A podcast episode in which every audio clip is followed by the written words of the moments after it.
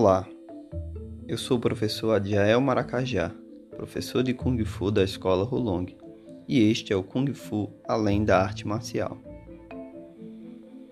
O Kung Fu de Shaolin é muito conhecido dentro das artes marciais chinesas, principalmente no Brasil. Mas você sabe como ele surgiu? A história do templo e as suas características? O estilo Shaolin do Norte surgiu no templo budista Shaolin, na província de Henan, na China. Fundado em 495 d.C. pelo imperador Xiao Wen, o mosteiro de Shaolin foi construído no meio de uma floresta, ao pé da montanha Song, na província de Henan, ao norte do famoso Rio Amarelo. O primeiro abade foi o monge indiano Badha Batuor o principal propósito do mosteiro de Shaolin era se tornar o mais importante centro para o estudo, desenvolvimento e ensino do budismo em toda a Ásia. Considerado também como um centro de peregrinação, o mosteiro de Shaolin recebeu monges budistas de toda a Ásia. Em relação às artes marciais chinesas e o mosteiro de Shaolin, existem muitas lendas. A mais conhecida é a da passagem do monge Bodhidharma. 28º patriarca do budismo Mahayana e o primeiro patriarca do budismo Shan, ou Zen, a vertente budista surgida na China com influência do taoísmo. Já em Shaolin, Bodhidharma ensinou os monges os primeiros exercícios respiratórios para aumentar sua resistência física e concentração exigidos pelos longos períodos de meditação. Alguns afirmam que mais tarde esses exercícios, combinado com as técnicas de combate praticadas na região, dariam início ao surgimento das primeiras formas de artes marciais de Shaolin.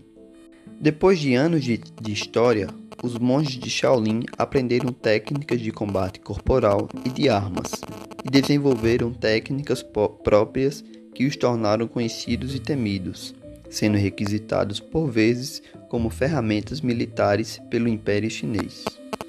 Os ensinamentos eram reservados aos monges, mas em 1650 o então abade Xiungjin permitiu que leigos aprendessem alguns estilos reservados aos monges.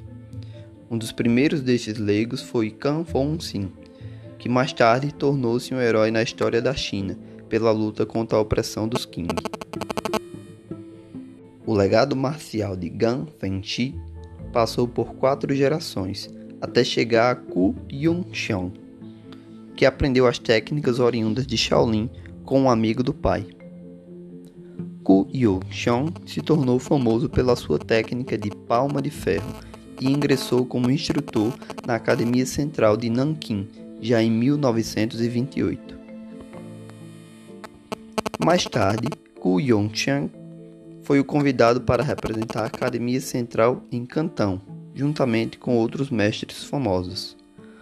Logo em seguida, abriu a sua própria escola e resolveu dar o nome de Shaolin do Norte às técnicas que ensinava.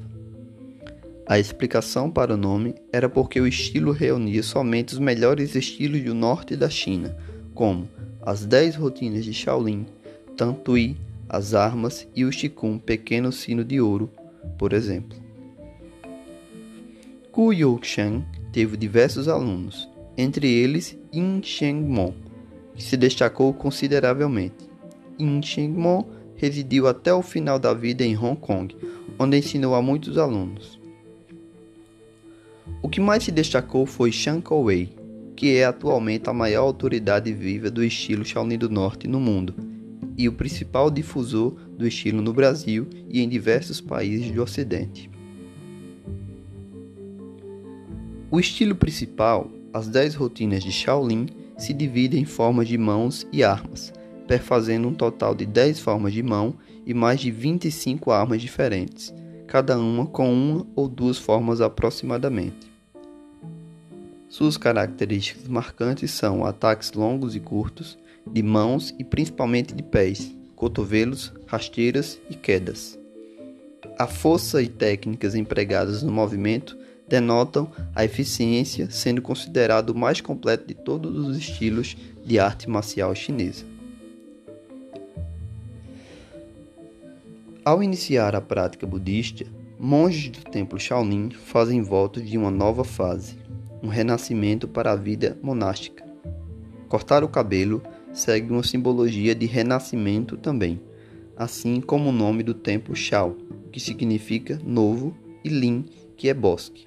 Ou seja, o monge deve estar sempre se renovando dia após dia, assim como seus votos, seu cabelo e seu kung fu como um bosque sempre renascendo com mais vigor. Atualmente, o templo e seus monges são reconhecidos mundialmente, sendo o templo tombado como Patrimônio Cultural da Humanidade pela Unesco e o Kung Fu de Shaolin uma das artes mais eficientes e esteticamente mais bonitas da China. As escolas de Shaolin do Norte no Brasil preservam em suas aulas as técnicas e características do estilo, mas também a história e o legado trazido por importantes mestres como Shang Kouwei, uma lenda viva do Kung Fu e da China.